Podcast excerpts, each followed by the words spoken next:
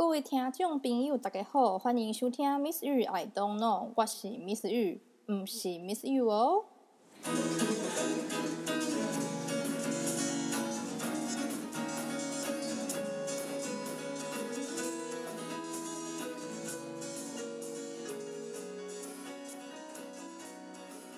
嘿，我们的节目来到了第十集，这一集要来谈一谈 Miss 玉的近况。我这个软弱的身体啊，前面我们介绍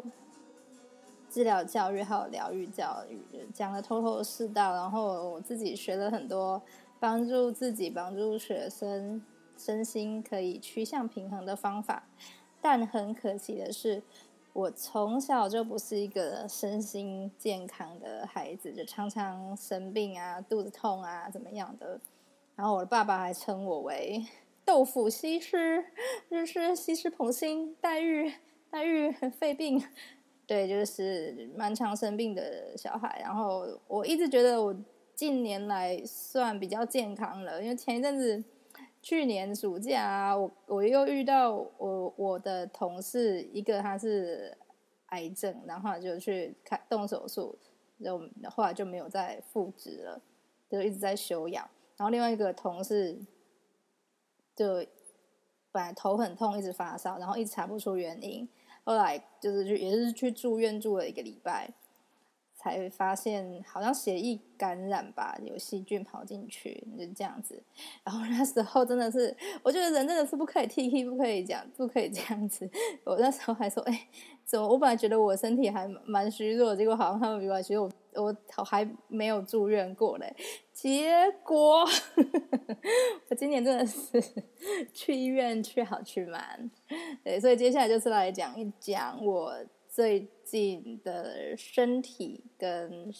各种的状况。好，在疫情之前呢，我就很常肚子痛、拉肚子，我那时候一直只是觉得。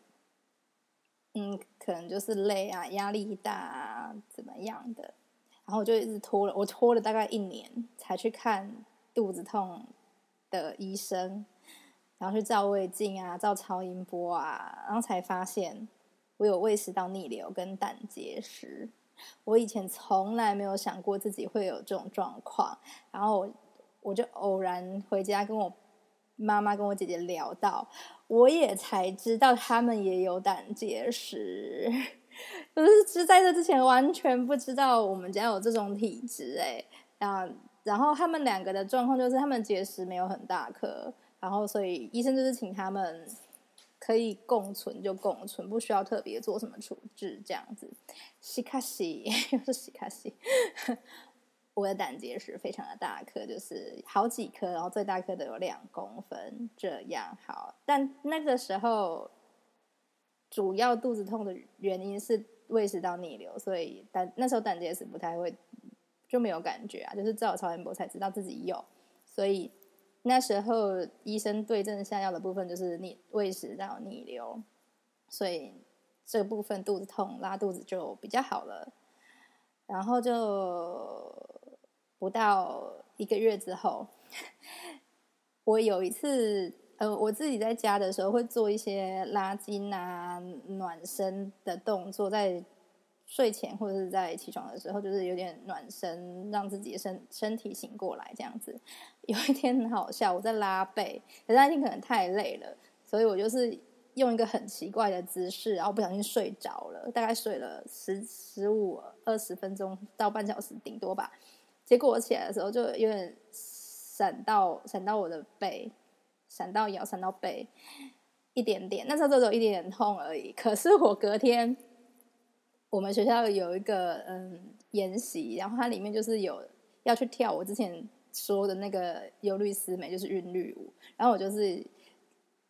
就得这样去跳，结果跳完之后，我的背痛就加剧了，我就是走路都有一点点一跛一跛的。然后我我同事们还看到，就说你怎么了这样子，然后我就说可能背背本来就拉到，然后又跳跳那个韵律舞就很痛。然后那一天下班之后，我同事就推荐我去一间整骨。我觉得不整还好，一整真的是，我隔天整个痛到完全起不了床，就是非常非常的痛。我后来慢慢的，光是要去上厕所起身，就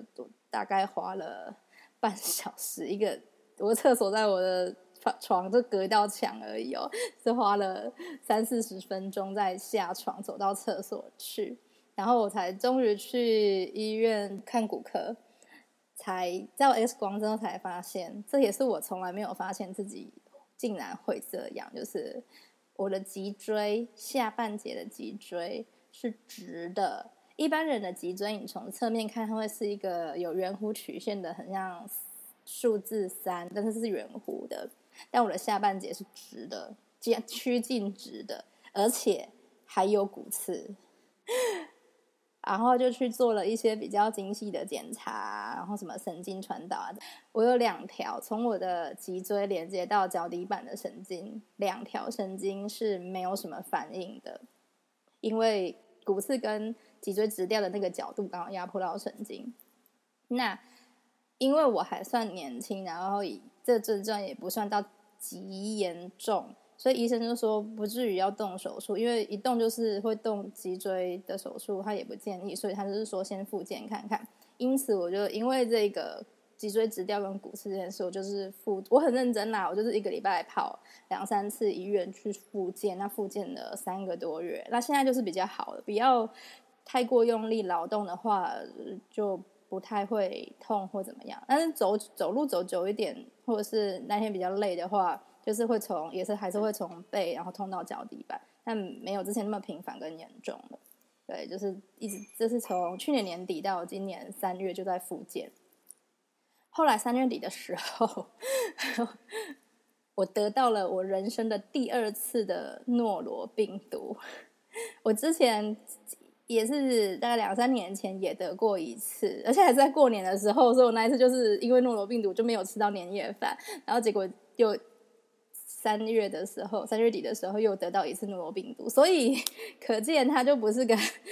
得过就会免疫的的的病毒哈，因为它变病毒变异的很快，所以不是你有中过就之后不会再得了。我用我的身体实验出了这个结果，然后就是那也是请假了几天这样，然后呢，人称天选之人的我，我之前都没有确诊过。一直到了就今年的五月底，我确诊了。就是那一波之前从来没有得过的人，就是会这一就是会在那一波得到的时候，反正我就确诊了啊！我在当初打那个新冠疫苗的时候，我就是那一种所有的副作用，打疫苗的副作用全餐都会全部都有的那一种，然后。真的确诊了之后，就是再来一次，然后再更严重一点。那我那时候的政策是，其实已经算蛮开放的，可是因为我在学校工作会比较严格一点，那他还是会建议居家管理五天。那我们学校是说希望可以到验阴再回来，所以那时候就是又一一个礼拜没有上班，而且我的确诊一开始那些状况过了之后，已经验阴了之后。每天哦，都还是会新增一个小小的症状，超神奇！就是本来发烧，本来喉咙痛，慢慢慢慢好了，然后一直到已经验阴了，然后才慢慢的出现，就开始会脑雾。反正我就是每那时候那一阵子，就是每天都还是很想，还是还是有点想吐，然后还是偶尔会觉得自己又开始热热夯夯的，然后脑雾。啊，有一天。突然变严重，就是我又突然觉得好像又发烧了，就又我就真的吐了，我就吐在我们教室的垃圾桶里面。还好那时候没有学生，学生去上其他的课课，但只有我自己在教室里面，我就直接吐在我们教室的垃圾桶里面。那因为真的太不舒服，然后我以为是新冠的后遗症变严重，然后我就赶快去挂加医科，去那个医院，他帮我做蛮蛮仔细的检查，就是又抽血又验尿。的做检查，然后最最后医生初步诊断有可能是流感，因为那一阵子我们学校就是 新冠确诊跟流感就是两个 死亡交叉，然后我就是那个那时候以为啦，就是我是流感，所以就是我就是那个交叉又确诊又流感的那个。啊，他因为有帮我验血，所以他就也验出了肝指数异常。这跟新冠、新冠跟流感就比较没有关系。但因为我跟我有跟他说，我们学校是有人流有人流感得流感的，对，那所以他就是开。给我流感的药，但反正那时候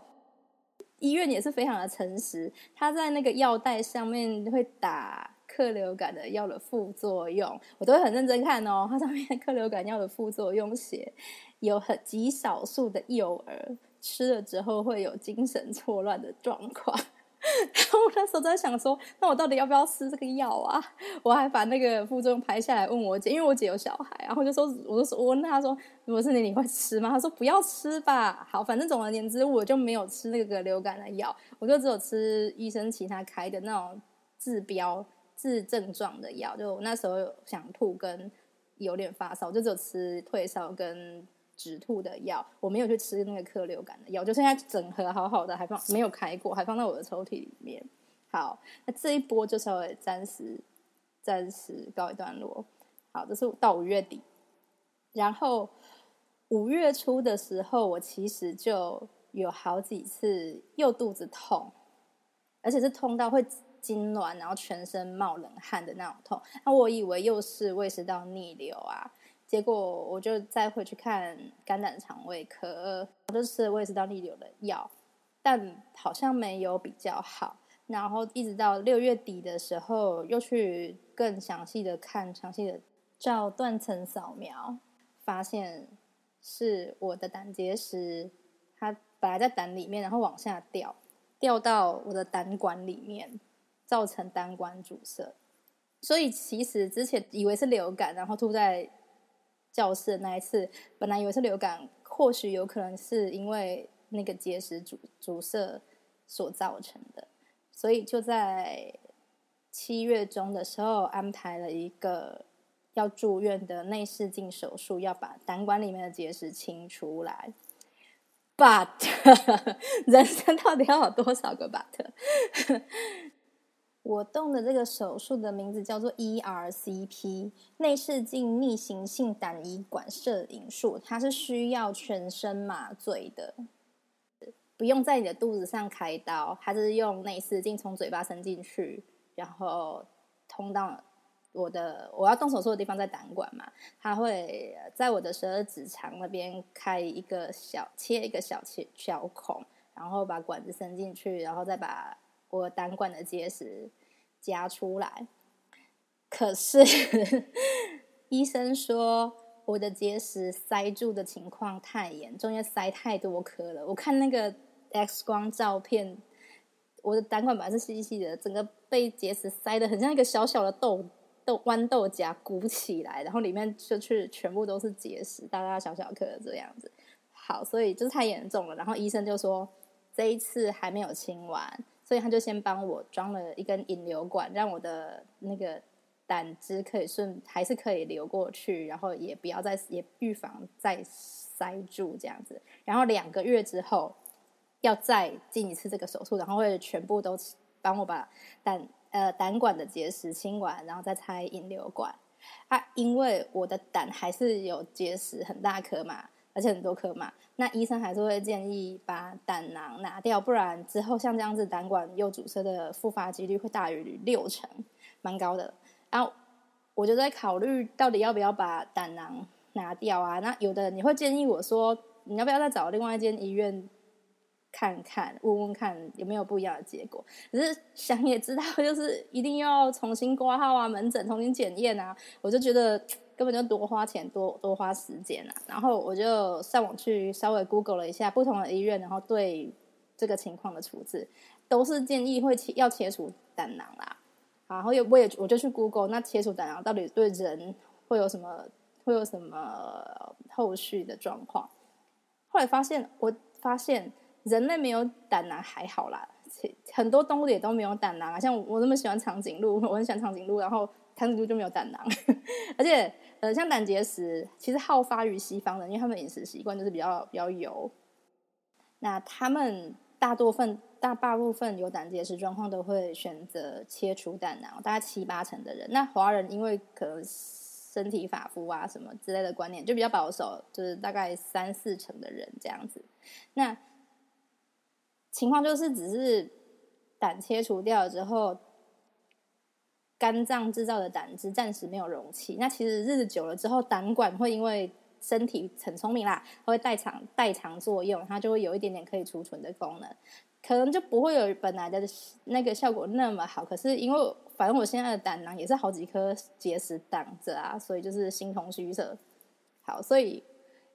动完的那一次手术之后，就是要考虑到底要不要把胆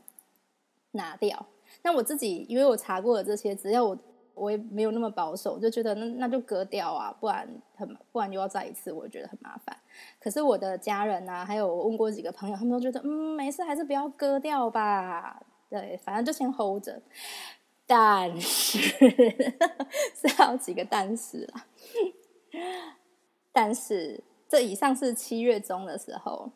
动了第一次的那个胆管结石的手术。到了八月的第一个礼拜，就是父亲节的前一个周末的礼拜六，我突然肚子很痛，然后我觉得痛的很不寻常，因为它都没有减轻的的样子。然后不管是我热敷啊，或者是我吃我吃的，我那时候以为是我吃太多，然后就吃了呃一般的胃肠药，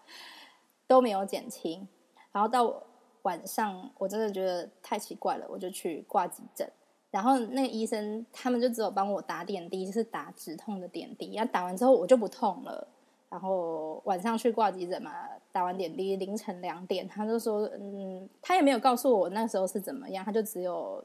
减减缓了我的症状，他也没有告诉我怎样啊，他有稍微说可能是嗯那个胆结石造成的，有可能对。就就这样，然然后我就我还问他说，所以之后不会有在什么医疗上的处置了吗？他就说对，他说那那那那就回家吧。可是凌晨回家，隔天礼拜日早上我就开始发烧，也是烧到四十度的那种发烧，然后就烧了一整天，烧到礼拜一不止发烧，我还忽冷忽热，是冷到。牙齿整个打颤哦，然后我那时候自己身体直觉的反正就是我要去泡热水澡，那我就去泡，我就我就冷的时候我就是牙齿整个打颤，然后我就去泡热水。那热的时候会就是发烧，发到四十几、四十点多度，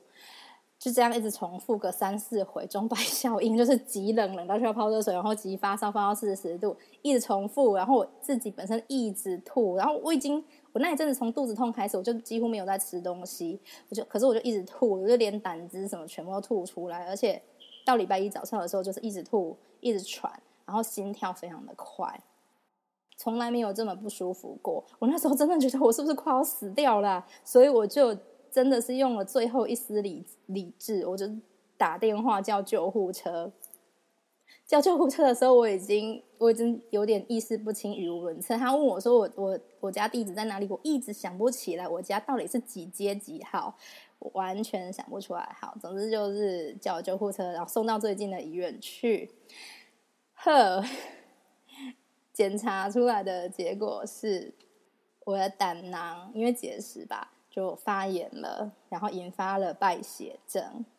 医生说。如果我是年长者的话，早就已经进，早就已经进加护病房了。那总之，好，前面的烦恼就不用烦恼了。就是医生就问我说：“你你现在发炎，那个现在败血症的原因就是你的胆囊。”我他觉得他是外科医生，就是刚好他是外科的主任，他就说就是建议起就是割掉了，反正你本来就。考虑要做这件事情嘛，他就割掉。我说：“说割割割。”然后他就那天早上早上送急诊，然后下午就帮我动手术，所以我胆囊就掰了。对，然后这个手术就必须在肚子上面开四个洞，小小一两公分的洞。然后也是，这已经算是微创的手术了。然后但就要住院住久一点，打抗生素，因为我还有败血症，然后打抗生素，然后就住院住了一个礼拜。我那时候因为止痛，所以他打吗啡，我还看得到幻觉哦。哦，我这是 用健保，用健保，然后打了吗啡。呃，那一阵子，呃，大概前住院的前三天，就是因为我一闭上，我一闭上眼睛，就是看到幻觉，所以我那阵子就是整个睡得不太好。然后还有，因为我要一直打打抗生素，然后打打点滴。然后本来那个点滴的针管是插在我的非惯用手，我是右撇子嘛，所以他就插我的左手，然后就一直插插插插插，插了好几个洞，我都我不知道为什么我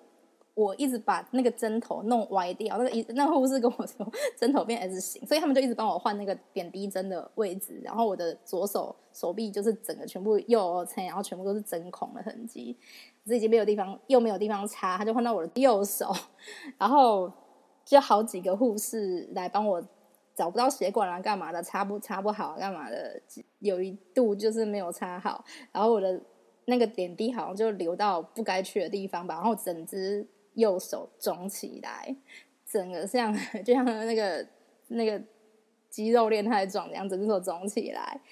然后我就赶快跟赶快那个按那个护士那个紧紧紧急紧急呼叫那个，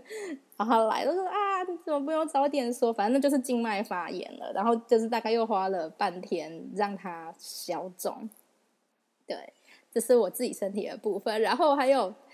前面一次那个胆管的那个 ERCP 的手术，那时候是住院三天，然后这一次胆囊切除是住一个礼拜。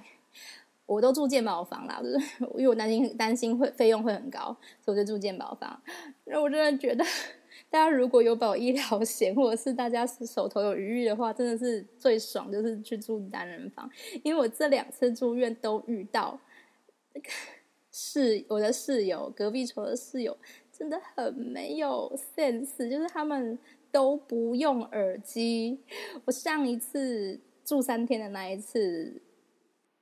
的那个室友，他甚至我不知道为什么有人可以这样。我要尊重每个人不一样的价值观。他从一大早六七点，他就不用耳机，然后他在看《玫瑰同林眼》。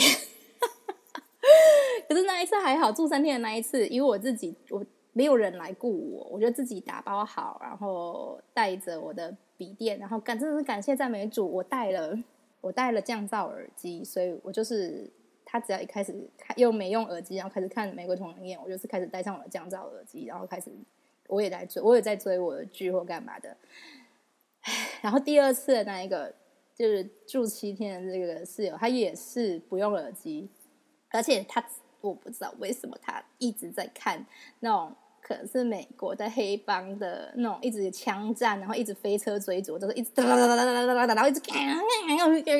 后也是超大声。但这次我就鼓起勇气了，我就跟他说：“嗯，不好意思，姐姐，你可不可以就是小声一点这样子？”然后后来他就他就有耳机，他明明就有戴耳机，但是他不用，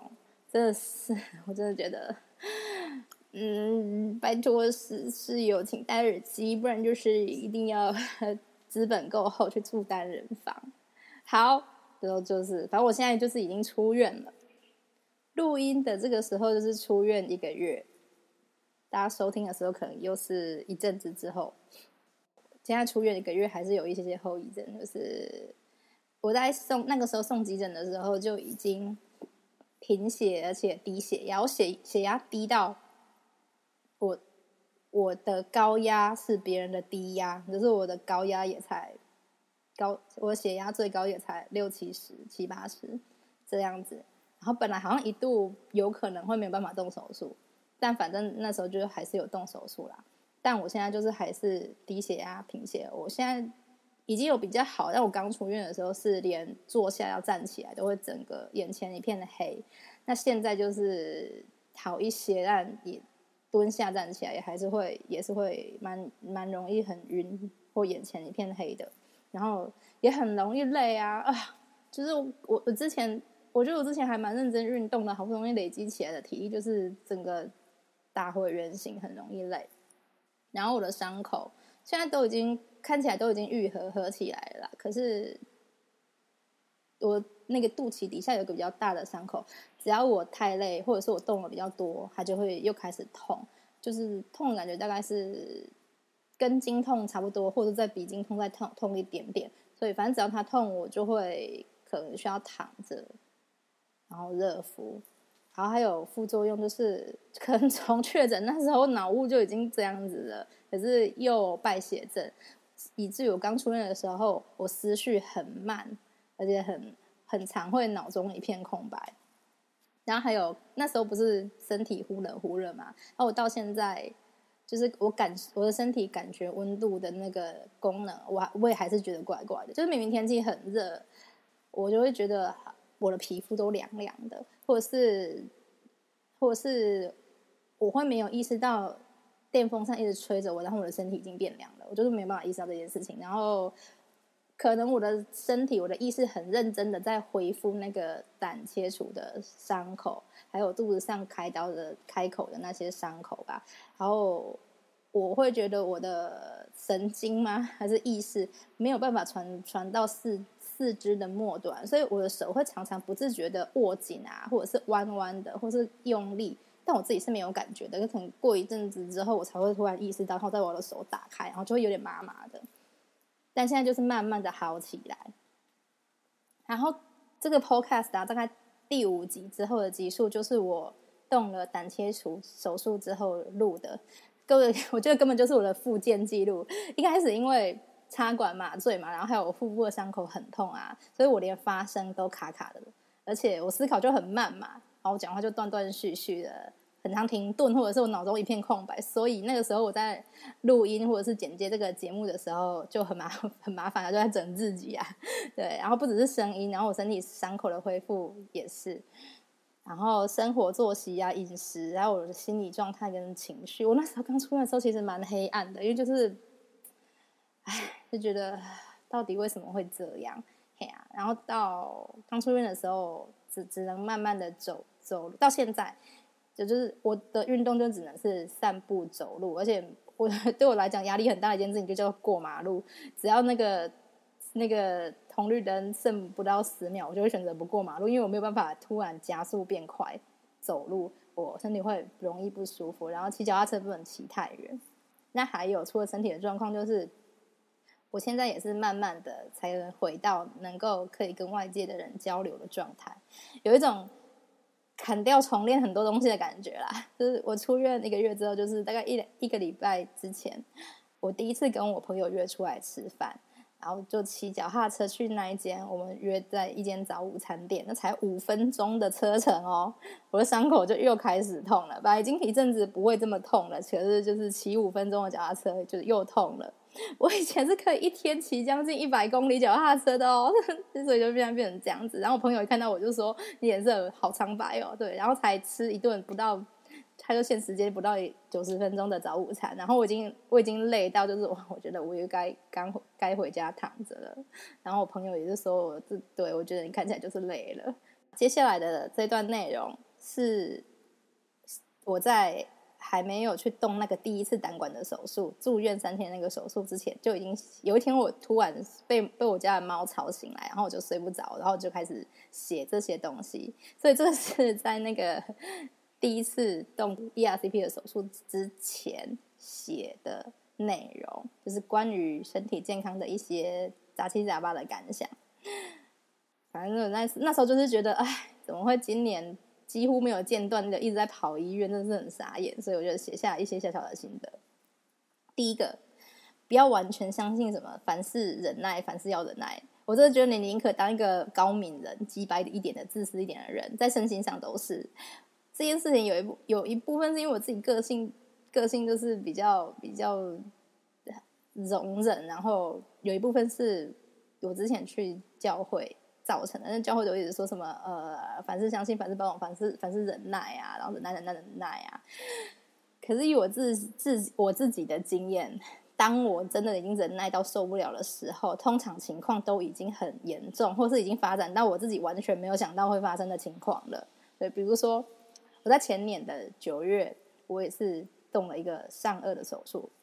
哦，这个有台我学弟我学弟的 podcast，他他的。开始最后也是停在这个地方，就是他去动了这个同样状况的手术，就是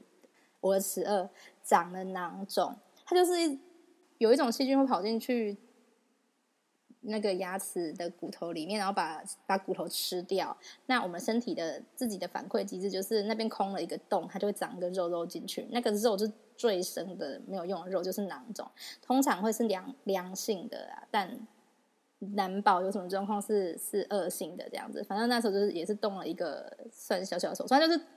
到那个医院，然后做他有那种显微手术，然后做完就可以，哎，就只有嘴巴麻醉，然后。做完手术就可以走走出来的那种，完全不用住院的。对，那我现在状况就是，你看又是多了一个病，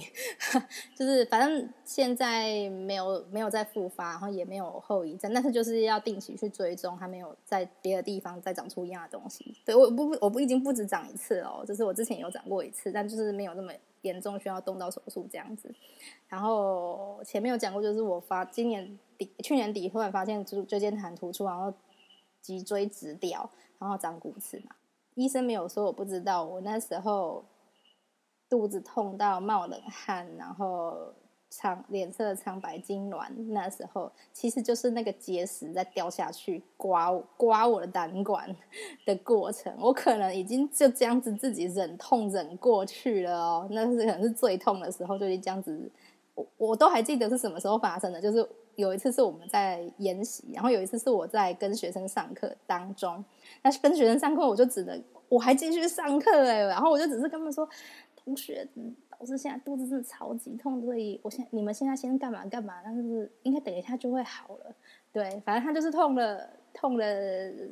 每次都是这样子，痛了十五分钟半小时，然后热敷他就会好一些。但我就这样子忍忍耐忍掉了，因为我根本不知道是为什么啊，我觉得我。很棒，然后也很笨。然后第二部分就是不要完全相信那些好像看起来很健康，但或许他只是话术很好，或甚至是他根本话术不好，但他可能是你的权柄，或是你本来信任的人。不管他是一个路边工人阿伯，或者是你的同事，或是教教会，或者你的信仰里面的认识的弟兄姐妹，对，或者是什么媒体上面的医生啊。然后现在。现在很多那什么 IG 网红是营养师、健身教练，然后他们讲的，我觉得不要完全相信，要自己去尝试，然后适合去试出一个最适合自己的身体状态，然后经济还有自己的能力各方面的能力上面，还有你自己身体情况做得到的，可以维持健康的方法。例如最近不是非常流行生酮饮食跟一六八。的断食法吗？我在五月底的那一次发现肚子很痛的前三个月，我就是在做一六八，结果我觉得没有瘦多少，有一点点变结实啊，但是没有瘦多少。但我后来不是检查出来有胆结石嘛，我才然后去找资料才发现。其实胆结石的体质没有很适合生酮饮食跟进行一六八，所以那时候就是完全不知道啊，因为也不知道自己有胆结石，然后也完全不知道这些饮食法并不适合我的体质，但我就是这样进行了，嗯，进行了三个月，所以可能 可能那时候会肚子痛，就是因为我在猜，有可能就是因为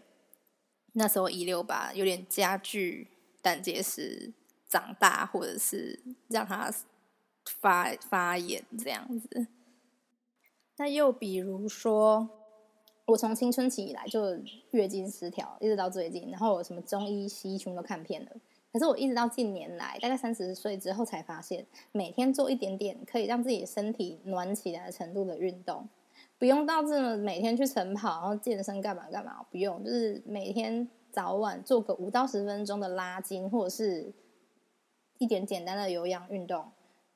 让让让身体暖起来，然后接下来是我的偏方，有一点点邪魔外道，我觉得医生可能会摇头，但是其实圣经里面是有记载的，就是每天喝一点点酒，就可以让我的经期稳定哦，就是经期可以稳定的来。那我我自己的选择是，我会喝相对健康，我也只喝得下那些相对健康的酒啦。我主要是喝美酒，然后偶尔会喝韩国的那个玛格丽酒，它喝起来有点像。不那么甜的养乐多加酒那样的味道，就是要有时候蛮看人的胃口喜喜好的，对，可以喝，但它是一个相对健康的酒，热量不高，然后它就是有点像有有有乳酸菌养乐多那种味道。相对健康。然后因为我不懂，然后也不爱红酒啦，所以我们我比较很少喝红酒，就是冬天会偶尔煮香料热红酒来喝，但也是喝一点点这样子，这是我的偏我自己的偏方。但圣经其实是有记载的哦，就是可以可用点酒的的的。对，但很好玩的是，我那时候确诊了之后，我味觉。失失去味觉了一阵子，那那一阵子我几乎不能够接受酒味，我就那一阵子都没有喝，然后我还还那边担心啊，我怎么办？会不会下个月 M C 又不来？但我现在就是大手术完之后，我慢慢的还可以喝一点点酒，但是我也还是没有像之前那样子每天喝一点点，就是偶尔。可以喝，我觉得我我自己是一个很喜欢 拿自己的身体做人体实验的一个人，在不违法或者有点违法，我我其实我蛮想试大麻的。然后那个我那我我动手术的时候试过吗啡了，我觉得超酷，有幻觉是一个超级酷的东西。对，然后烟，我很早就试过抽烟，但我完全不喜欢。对，反正我就会在拿自己的身体做实验，然后就是不在一些不违法或有一点点违法的情况下，尝试各种的 食物啊，或者是运动项目。比如说，我之前肚子没有伤口的时候，我是蛮认真做核心运动，就每天睡觉前做个几组，大概十五分钟，我觉得可以做。但是做核心真的是要很小心，因为它非常的容易受伤，伤到腰，因为我也受伤过。那可是我也感谢我那时候有稍微认真的练习核心，就是我的肚子，或者是我也蛮认真运动的，我的肚子还有我的手脚都算蛮有力的。那时候我在刚动完手术，然后肚子上面有伤口的时候，我真的是还好，核心有一点力气，然后我四肢有一点力气，可以帮助我把自己的身体撑起来。虽然还是很痛，但是至少撑得起来，还是有一点点体力在。所以我可以慢慢的下床走路，医生都会一直叫我要长下来走路，就帮助嗯肠胃道蠕动，然后伤口也比比较不会粘黏。但核心真的就是容易受伤，保护自己好对。然后反正又做了，我觉得体感上是蛮有效的。然后我也受因为做核心然后受伤，对。然后我现在身体的状况就不只是手术完，然后包括那个。脊椎有骨刺，我就没有很适合跑步。但是我其实我之前有大概一两年的时间，是真的会每天去跑个三五公里的步。但是跑一跑就伤到膝盖这样子。对，反正整体我的身体状况没有很适合跑步。我觉得现在最适合我的运动应该是游泳吧。或我现在就只能先慢慢 散步。然后我身伤口还没有完全好之前，我也还没有办法回去游泳。我本来暑假刚开始的时候还有点认真在游泳，结果我现在。就是因为动了大的手术，我又停摆了这样。然后第三个部分，哇哦，这一集很长啊！不要完全相信任何叫你不要去看医生、不要吃药的人或反反正有某一些教会啊，或者是某一些宗教，或是某一些教育哲学有这种倾向，就是不要完全相信医学啊，然后最好是不要吃药啊。我觉得也不要完全相信这些耶，但也请大家不要浪费健保资源啊！就是该看医生、该吃药还是要看，但是也不要浪费资源这样。我真的要感谢，然后称赞一下台湾医学是真的很发达，然后健保就是德政，感谢有健保，就是反正在我这这一阵子一直看医生的过程，我觉得我觉得要遇到够钉金然后有医德的医生，真的是要积一点阴德。基因的，然后我真的感谢神，就是我遇到的真的都是还不错的医生。看来我的阴德就是没有用在发大财，还有遇遇见好人这这部分，就是用在这里的，就是看医生的时候遇到都还不错的医生这样。对，然后第四个第四点。真的是诚心建议，就是三十岁或三十五岁以上的我的我的我所爱的朋友们，不管你自己体感自己有多年轻多健康，然后你自己多注重饮食跟运动，我觉得还是需要定期做一个全面的 A K A 贵一点的 身体检查，然后还有医疗险真的是要保。我就是没有保医疗险，最近才开始想要保医疗险，可是我这一波就是整个完全保不到。我问了我做保险的朋友，就是我必须等到我我还有一次小的那个 ERCP 手术要做，要等那一次手术做完的在半年之后追踪完半年才能确定能不能保。对，那当然我还是要再次称赞台湾的健保，这是得证，就是我自己这这几次手术实际的支出，是我一开始我上网查资料，然后我预估的，我其实只付了预估的价钱的大概三分之一，然后我自己是在三十岁之后才开始觉得，哇，身体状况真的是有差。我之前是可以游泳游一个小时，脚完全不落地的，但是三十岁之后就是。有点 需要中途休息一下，然后还有我三十岁之前，我真的是热爱捐血，每年会把捐血扣打捐完那一种。可是我三十岁之后，我捐血会会昏倒，我从来没有发生过，我就是发生过捐血完然后就昏倒在路上这样子。对，就是基于我爱我的朋友们，大家你们的缘故，还有我目前为止 人体实验的结果，可以相信我一下。可以安排一下健康检查，然后保一下医疗险。我没有叶配，因为我到现在都还没有研究出来到底保哪一种医疗险，或是去哪里做健康检查好。这我不知道，大家自己去找资料吧，就是找自己信赖的人或者是单位去询问一下。有一阵子那个乐透的奖金。